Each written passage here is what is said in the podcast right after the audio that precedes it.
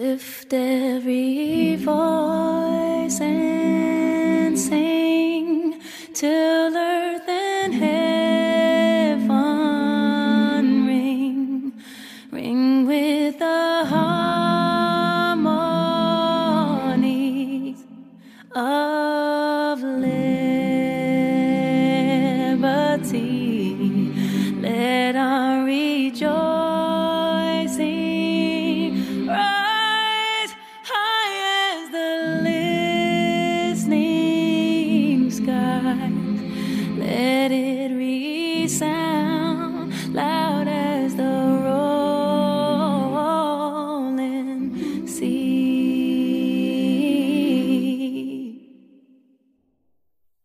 That was Alicia Keys singing the Black National Anthem, otherwise known as uh, Lift Every Voice and Sing.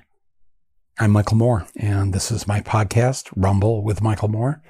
Thank you uh, for joining me here, Juneteenth, June 19th. It's the second year of this day being recognized as a federal national holiday. President Biden signed this into law with his executive order last year on June 17th, just two days before Juneteenth. So there, there really wasn't a lot of time to plan to do much around Juneteenth unless you were already doing that. Black Americans have been recognizing and celebrating this day for many years. Over these years, I've attended uh, various Juneteenth celebrations, parties, whatever that I've been invited to. Oftentimes it was to help raise money for black candidates. But the fact now that this is an actual official federal holiday is pretty amazing. And it's due in large part to the efforts of one woman who is now 95 years old in Galveston, Texas. Her name is Opal Lee. And for years and years and years, she's fought to have this day recognized as a national holiday. A number of states had already recognized it, but not the federal government. So Joe Biden said, well, I'm going to do it. And he did it. He followed through on this promise. Opal Lee was there at the signing ceremony last year. She was handed the pen. And now we have this new national holiday. Like all new things, this will take a little bit of time to catch on in the white community, but I'm confident that the majority of white people will be happy to participate in this.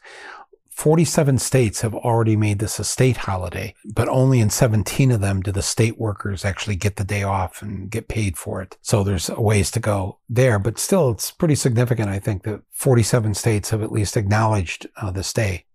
Now, what is this day? If you don't already know, this is the day in 1865. So on June 19th, we're talking about 1865, about two and a half, almost two and a half months after the end of the Civil War. And of course, after the assassination of President Lincoln. No word of this proclamation had ever gotten down to Galveston that the, the slaves were now free. But Lincoln had signed this proclamation and was made legal on January 1st, 1863. So it had already been like two and a half years you know, Galveston is way, way down at the very, if you follow the curve along the Gulf of Mexico and Texas, you go all the way down to the end of that. You're in Galveston. And uh, black people did not know that their freedom legally, and because the South lost the war, was now a reality. And so celebrations ensued.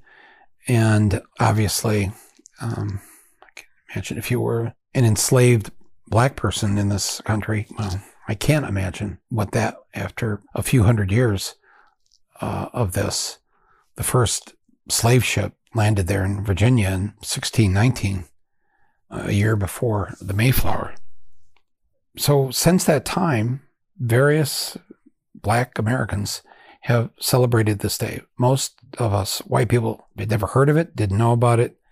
Only maybe in recent times, if you were uh, somewhat aware or connected to what was going on, you knew about it. So Opal Lee, for years, I mean, I think starting in her 80s, she did this two and a half mile walk to represent the two and a half years that uh, black people in Galveston did not know that they were, quote, free. Of course, they were supposed to have always been free. It's, it's, uh, it's weird talking about this because we as Americans don't really want to come to, to grips with our, um, our history. And we've seen in the last couple of years white parents packing school board meetings to try and make sure that critical race theory, they don't even know what that is, but they think they know. It sounds awful. It sounds like the schools want to blame white people. Because, you know, why blame us? and of course, yes, us and meaning us in 2022, we were not there, but we have benefited greatly as white people. Let's just be honest, uh, from what our white ancestors did and the genocide that was committed to seize this country from its native peoples and then to build it on the backs of enslaved human beings that were kidnapped from Africa and went through all sorts of horror and hell when they arrived here in this country. To not acknowledge that and not want to teach that just seems pretty ridiculous. So that's why I think it's important for us to talk about this, to acknowledge it, to take advantage of it. I, I'd like to encourage all the states to make this a paid day off for their state workers. And I'd like to encourage businesses and uh, schools. Let's close down on this day and use the day to participate in all kinds of things, whether it's celebrations or teach-ins, especially with our kids, so that they know their true American history. And I think that, I think it's also important because we need to remind ourselves on a daily, weekly, monthly basis that we still have not fixed this problem. That we still live in a society of serious inequities and that black men and women and children occupy the lowest rungs of our economic ladder, our social ladder, everything that we still haven't fixed. And what a great thing to use this day every year as a way to check in to see what, what have we done in the last year to make this better for our fellow citizens whose ancestors came from Africa. Came from, sounds so sweet, doesn't it? whose ancestors were kidnapped, imprisoned, beaten, raped, killed, lynched. There's so much left to do. We've done a lot. Let's acknowledge that. But we're nowhere near where we need to be. So we have to keep doing this. And we have to figure out how to fix it so that the level playing field that we always say we have, but we don't, is truly level. So that whether you're black or white or brown or whatever you are in this country, you've got the same equal shot. And don't we all believe in that? I mean, isn't that what's just called basic fairness? But you see, it's not going to happen on its own. And it's not going to happen if those, especially those of us who are white, don't get up, get involved, and make it happen. So that, that is my plea for you today on this holiday that we all do that. I will continue to do that. If we do this all together, we'll be in, in better shape and we'll have less shame in terms of how we constructed this country and the sad, sad situation that we still see in this day and age. So happy Juneteenth, everybody. Let's make this a thing every year and throughout the year. Let's do the work that needs to be done to make sure that there's equal pay, there's equal opportunity, that we end this vicious mass incarceration system that we have that is extremely racist. All the work that so many people are, are doing to make these things happen, let's join in with them. Start locally, do that. So we don't just have another holiday, we actually have action. Back in 2019, before the pandemic, Congresswoman Barbara Lee from Oakland, California, asked me if I would come out and be her guest uh, speaker at her annual Juneteenth uh, celebration that she has there in Oakland. And, and I said yes. And then something happened. I think I was in the middle of filming something. I couldn't make it. And a uh, few weeks before I had to let her know. But I, I said, I promise I will be there next year on June 19th, 2020. And of course, as we know, uh, nothing happened that year 2020, then 2021, 2022. Still haven't flown on a plane yet, but I'm about to do that, I hope. So, Barbara Lee, Congresswoman Lee, if you are listening, I will be there on Juneteenth next year in Oakland, California. All right, let's uh, just take a, minute here to thank a couple of our underwriters. So, first up, a huge thank you to Moink for supporting this podcast and supporting my voice. We all care about our environmental footprint. And when it comes to our food, I know that we all care about where our food comes from, how it's grown. And for those of us that eat meat And I know that not all Rumble listeners eat meat, but for those of us that do, we do care about whether the animals were raised humanely and sustainably. Yet for a lot of us, when we make a trip to the local supermarket, it's not always possible to find meat and fish that aren't coming out of some large polluter heavy factory farm. And that's where Moink comes in. Moink, that's like moo plus oink and spelled M-O-I-N-K.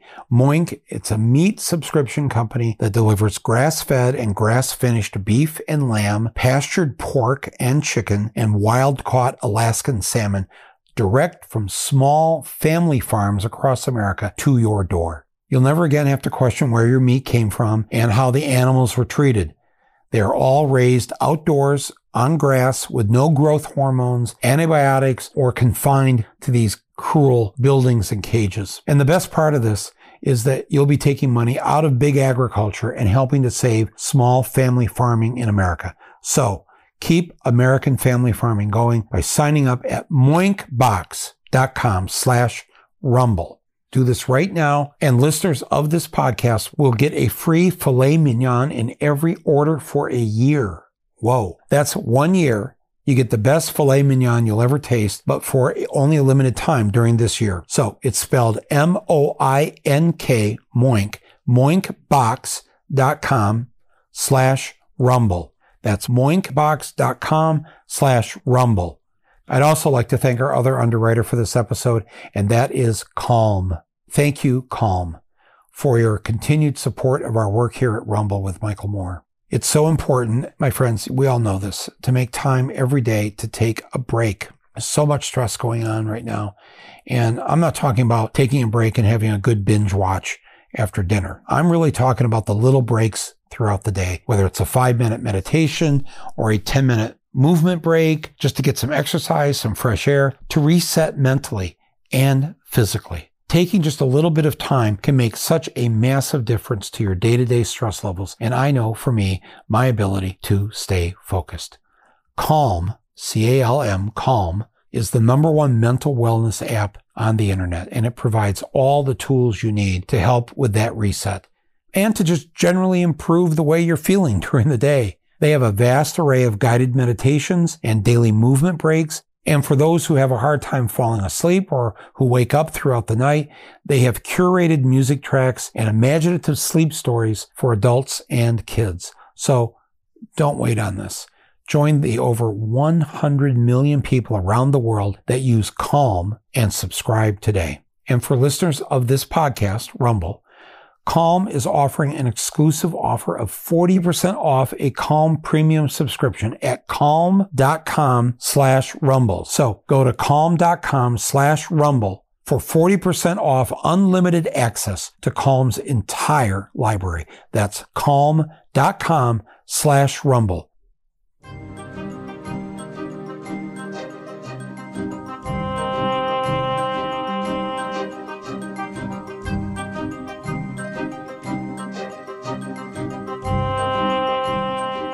Well, another thing uh, I want to ha- mention that happened this weekend, it's uh, Paul McCartney's uh, 80th birthday.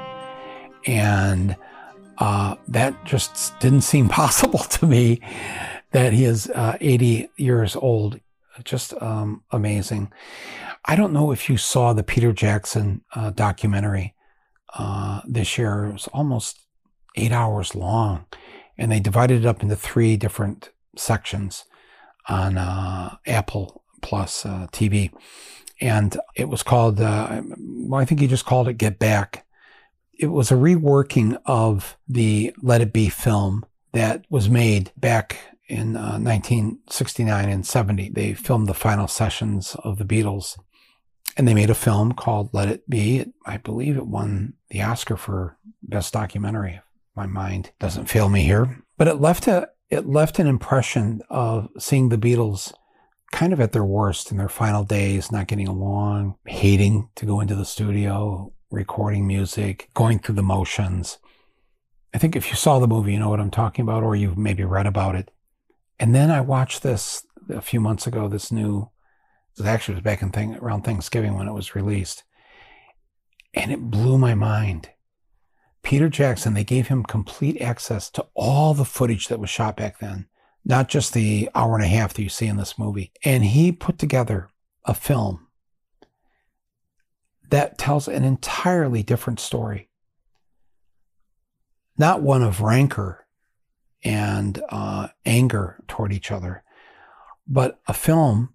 So just imagine this now. This is the this is a film about the same sessions, filmed by the, the same filmmakers at that time, back in the late 60s and 70s. And what you see in this version, with all the extra footage that Peter Jackson has put into this, is a group of people that loved each other. They kind of knew it was coming to an end. And what there was wasn't rancor or anger. There was a sadness that you know, they were no longer teenagers. they were well into their 20s, or I think a, couple of them might have been 30 years old at that, at that time, and or near 30. And it's a beautiful, beautiful film. If you haven't seen it, you can't watch it in one one sitting. You've got to, you do have to break it up. Like you got to watch two and a half hours of it three different times. But it is so, so amazing and beautiful. You get an inside look at the creative process and you see the creativity that takes place when people actually do love each other as close friends, as comrades, as musical geniuses. You know, I've, I've gone back. I have to, I want to go back and watch it actually a third time because it's so amazing. And Paul, uh, first of all, you'll have a whole different view. The way Yoko Ono was made out in the media. Oh, she, she broke up the Beatles. Such a lie. And you see her loving nature, her, her genius, her creativity. It was amazing. And the love between her and John is just such a beautiful thing to watch. And a lot of times they didn't know the camera was on them. And the thing about Paul, you really see that I mean, I think a lot of people thought of John as maybe. I mean, he sort of did put the band together and and uh, was the leader of it in that sense. But but there really there wasn't a leader in the, in the way that it, you see Paul in this working so hard to keep the group together. And even though he had his own thoughts and feelings about maybe it was time to, you know, move on, he didn't want to move on without doing this last project, putting on a live concert of sorts, filming it so that there would be this record of this last great album. And in the case of when you see the, the film, it's being recorded at a time that they're also doing Abbey Road. They've just come out of the White Album. So you see they're still working on, on things, even it seems after these albums are done. But Paul, I was just blown away and mesmerized by his ability to try to make it work and to respect his bandmates and to make sure the others didn't get down on Yoko being present at these sessions where they're recording. You know, he'd been a friend with John since he was 15 years old. And if John loved Yoko, that was good enough for Paul. And and he thought it was good that Yoko was there. It was good for John. Because that's what you want. If you're really friends, you want what's best for your friend. I just had a, a whole new appreciation, admiration, reverence for Paul McCartney. And it just reminded me of something I, I have learned over the years. Never believe what the press is telling you about famous people, about celebrities. It is often 180 degrees the opposite of what you're being told. I sat there, you know, my jaw dropping at a Paul McCartney I'd never seen, never heard about, never read about. And I felt so grateful for him for having this idea to do this last film, to do this Let It Be um, film that in this with Peter Jackson is now called Get Back. But um, wow, you're gonna you're gonna see something that will make you think about just even in your own life of of what friendship means what loyalty means to the people that you love and care about, and how you don't give up. And Paul would not give up. It, it was it's a beautiful thing uh, to see and a beautiful thing to learn um, about Paul McCartney. And I'm happy I get a chance to say this on uh, his 80th birthday. I've never met him, but Paul, I just want to share one thing here. A year or so after the Beatles broke up, Paul and Linda McCartney came to New York. Uh, he and John wanted to get back together, wanted a friendship. And it went so well that later in January, Paul flew back to New York to be with John and Yoko and to talk politics and to just to get re-energized, hanging out in Greenwich Village. So he's so he's they're there. He's there on um, uh, in, in the last weekend of January of '72, and word comes over the news that in Derry, Northern Ireland, uh, British troops opened fire on a nonviolent civil rights demonstration by the Catholic minority, and the army soldiers just sprayed bullets and killed 13 of these picketers, shot them dead, and shot a whole bunch of others who fortunately didn't die. You might have heard of it historically. It's called Bloody Sunday. And Paul writes a song, calls up his bandmates, Wings, and says, "I'm I'm flying back. Let's let's book the uh, EMI Studios and and Abbey Road or whatever, and let's make this our first single." And they agreed, and the song was called "Give Ireland Back to the Irish." Right away, they recorded this and uh, very quickly got this out as the first single by Paul McCartney and Wings, a very uh, political song, something he was not known for. And of course, the press went crazy. They trashed him. Uh, the BBC banned the song. A lot of radio stations in the United States would not play the song. I remember the first time I heard the song, I was so stunned and so moved by it. So I thought what I'd do here on his birthday today is play a song I'm sure many of you have never heard. It's very hard to find this song it finally got put on an album when they did the re-release of the Wings album Wild Life some 20 years later in the 1990s. So I'm going to play this. It's the best version I could find of it. It's a little rough, a little raw. And to be fair, Northern Ireland is not in the shape that it was in back then. The Good Friday Agreement and all the things that uh, happened to try and stem the violence and get the British to back off a bit and to try to respect the rights of the Catholic minority. Things aren't completely fixed there, like they aren't fixed here, but there's been positive movement. Uh, so I play this song with the understanding that uh, maybe it isn't a song that would be uh, played on the radio today or whatever, but I think it's an important piece of Paul McCartney's history. It was during a month when he and John got back together as friends uh, they also agreed to stop the public uh, feuding that had been going on since the breakup of the Beatles a year and a half prior. And I think Paul, and I've, i I, think I, I actually know this, was really inspired to be talking to John again, especially about the political situation in this world. And out of this grew this very powerful song.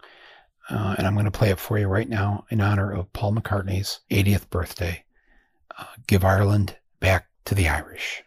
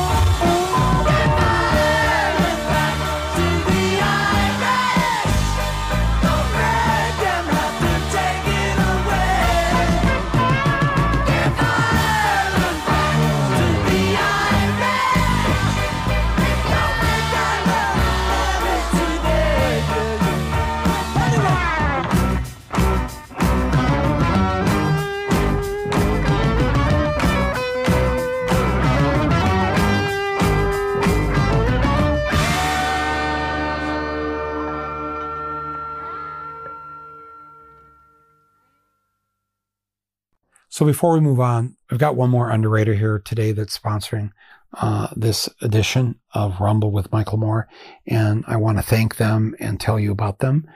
I want to give a huge thank you to our longtime underwriter, Stamps.com. It's June, everybody. Summer is now officially upon us. And the last thing any of us want to do when the weather is nice and we can be out doing, well, virtually anything else is to stand in line at the post office. Well, with stamps.com, you don't have to do that. You can cut out the middleman and you do it yourself right from your home. All you need is your regular computer and a printer, and stamps.com will give you access to all the post office and UPS shipping services that you need. I'm telling you, Stamps.com makes mailing and shipping quick, easy, convenient wherever you are.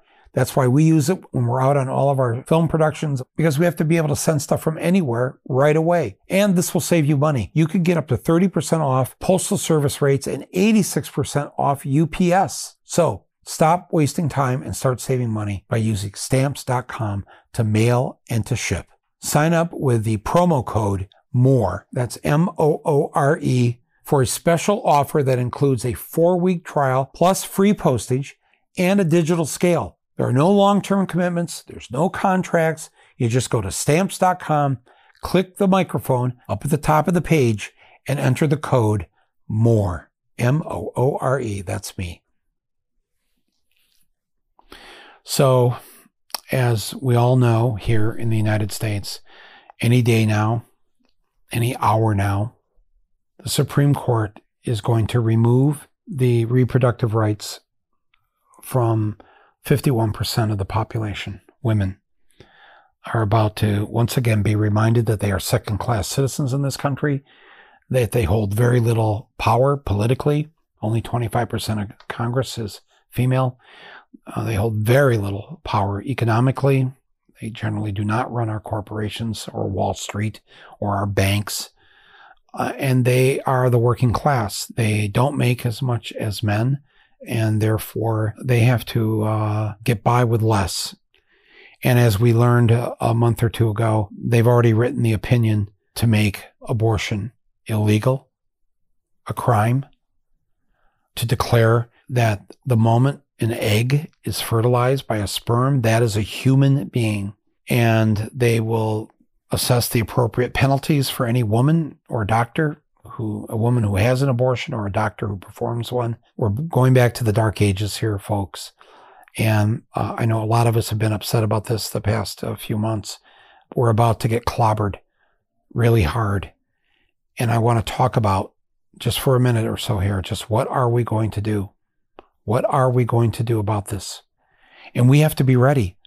Literally, this could happen at any moment if we do not respond immediately upon the announcement that they have taken these rights away from the women of this country. That's all the other side needs to see how weak we are. Even though we're the majority in this country, those who take the political positions we have, we represent the majority. And yet, we're going to let them get away with this. They are going to get away with it until they don't get away with it because we're we're smart enough to figure out how to fight back and how to protect women and how to make this legal and how to remove these bastards come November so that we can pass an actual law that should have been passed a long time ago. No thanks to the Democrats who didn't do this. And so now, now we're stuck with a Senate that's still Republican. I mean, it's yes, officially we have with the vice president, we have 51 of the 100 votes, but we also have a couple of Democrats who are really Republicans. So, you know, we can't count on them. We have to act immediately, my friends. We cannot sit back on this. And and you need to call your friends, family members, schoolmates, co-workers, and make a plan now with each other saying as soon as this is announced, we find out what the plan is from the local groups that are going to have a march or a demonstration or a rally in front of the federal building in your town, whatever it is. And the Women's March and their website, they've been very good about posting everything that's going on in in hundreds of towns across the country.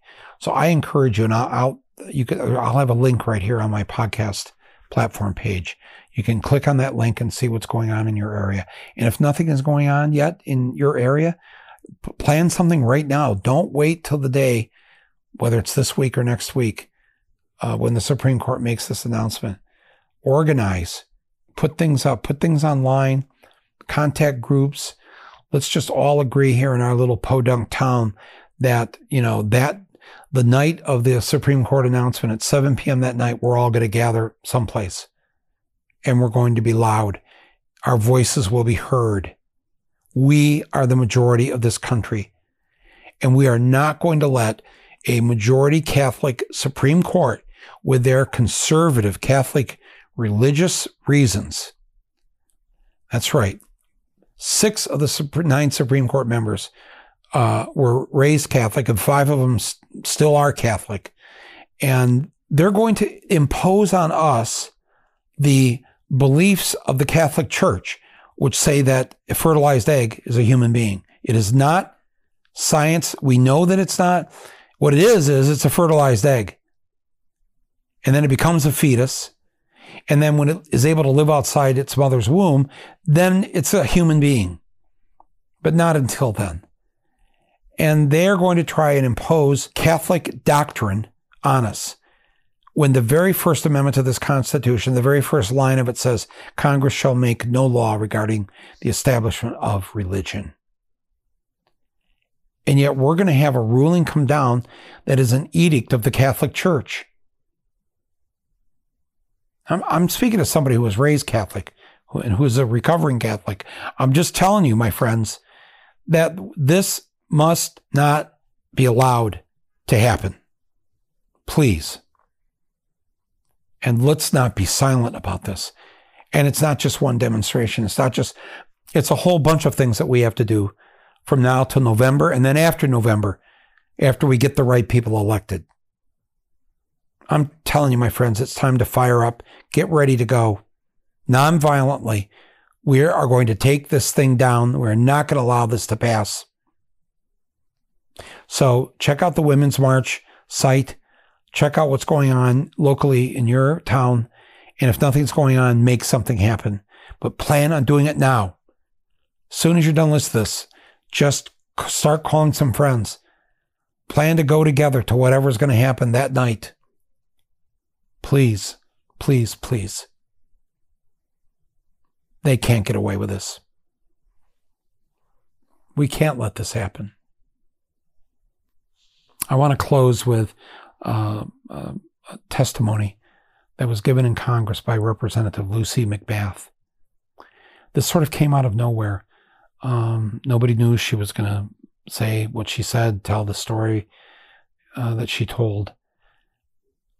But I was so moved by it, and I I wanted to play this here on my podcast. It, it doesn't it doesn't go more than I don't know, five or six minutes long. But but I need I need you to to please um, listen to this. It's it's not a story of abortion. It's a story of miscarriage and what she went through. And then wondering now with these new laws that have been passed in many, many states, with this ruling that's going to come down for the Supreme Court, the danger that women are going to be in the power the police are going to have to arrest you when possibly you actually did have a miscarriage, but but the fingers have been pointed at you. Some religious neighbor says that wasn't a miscarriage; she had an abortion. This is very powerful. I want you to listen to this, and please share uh, my podcast here so that people can can hear this. This is Representative Lucy McBath in our United States Congress. Like so many women in America, for years, I struggled to get pregnant. My husband and I, we tried everything that we could do to start a family of our own, and finally, we were successful. I had never been so happy, and I prayed for this moment for so many years. I wanted to tell everyone, I just wanted to shout it from all of the mountaintops. For weeks, I began to dream about our life and our future together. And then one day, I woke up covered in blood. And it's hard to describe the agony of a miscarriage. It's heartbreak, it's helplessness, it's pain, and it's profound sadness.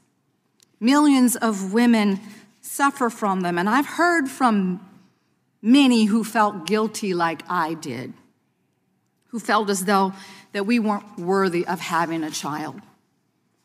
Those are the same feelings that crept through my mind, and every time I've had these difficult discussions with other women, I remind them that they are strong and that they are powerful beyond measure, and that their worth is far more than their ability to procreate. However, it seems those in support of this ruling disagree. After my second miscarriage, I wondered in my grief again if God had decided I was never meant to be a mother.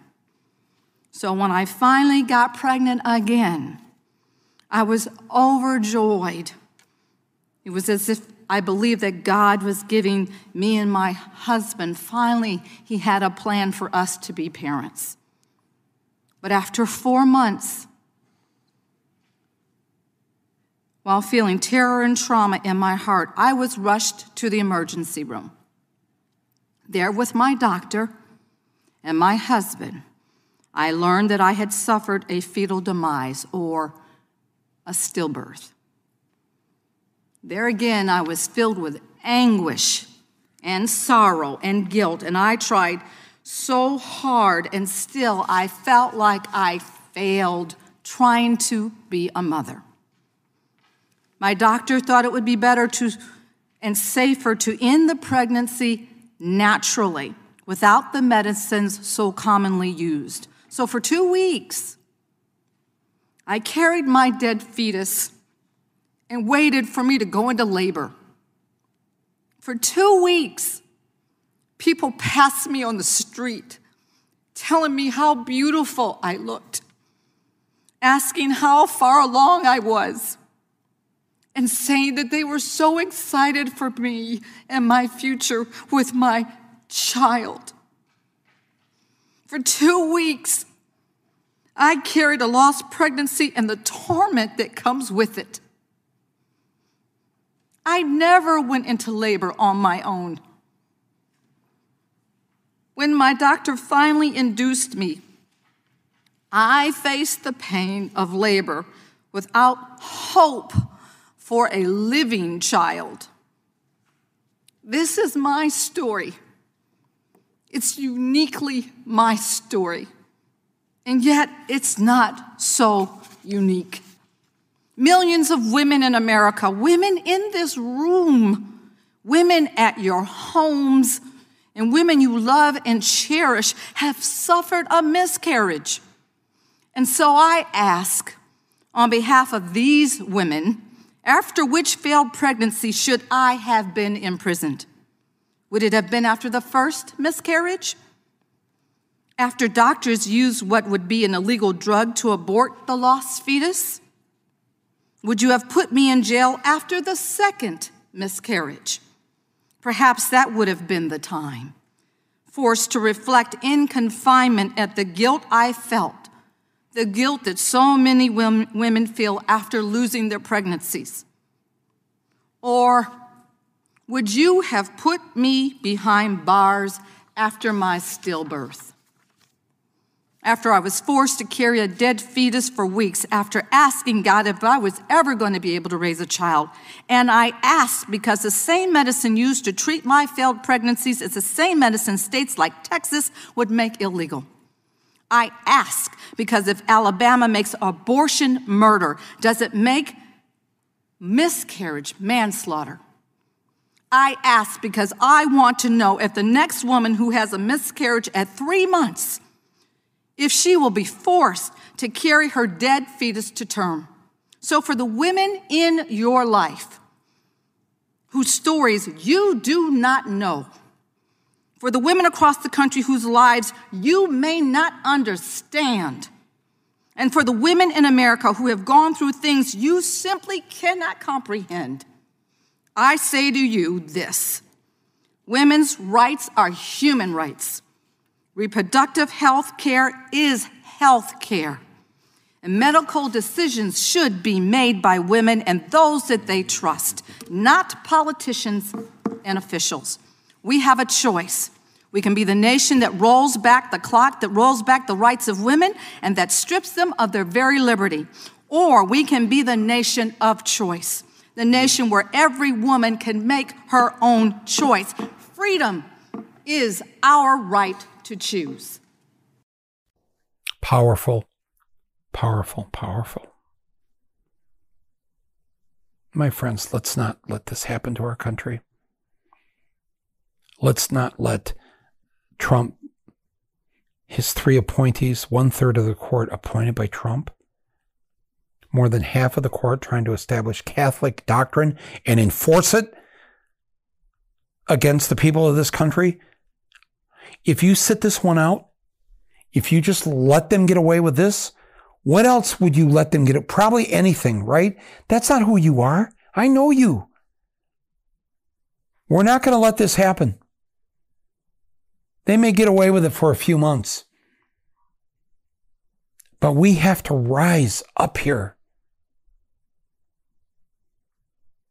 Because if we don't do it this time, if we just let it happen, if we're just too exhausted from COVID and and four years of Trump and Trump's still in the news every single day, and you just I know you don't want to watch the news and I want to just please leave me alone. No. Sorry. You don't get to say that. I'm sorry I have to say it that way to you, but we are all in this together. And this is our country, not these weirdos who are, are trying to impose their religious beliefs on us. This is our country. The vast majority of this country supports Roe v. Wade, supports legal abortion, supports women having the right to control their own bodies. That's the vast, vast majority of us, over 70%. Come on. Please make a plan today, tonight. We are hours, perhaps hours away from this ruling coming down. Let's, in a nonviolent way, make them regret and rue the day they ever thought that they could tell half the population what they were able to do with their own bodies. Thank you, my friends, for listening to this podcast today. I know we have work to do. My thanks to our producer and editor, Angela Vargas, and to everybody else who helps me with this podcast, and to all of you who listen to it. Much appreciation. And um, I will talk to you soon. This is Michael Moore, and this is Rumble. And we'll go out here on this uh, Juneteenth with uh, Alicia Keys again, finishing up the, the Black National Anthem, Lift Every Voice. Thanks, everyone. Facing a rising sun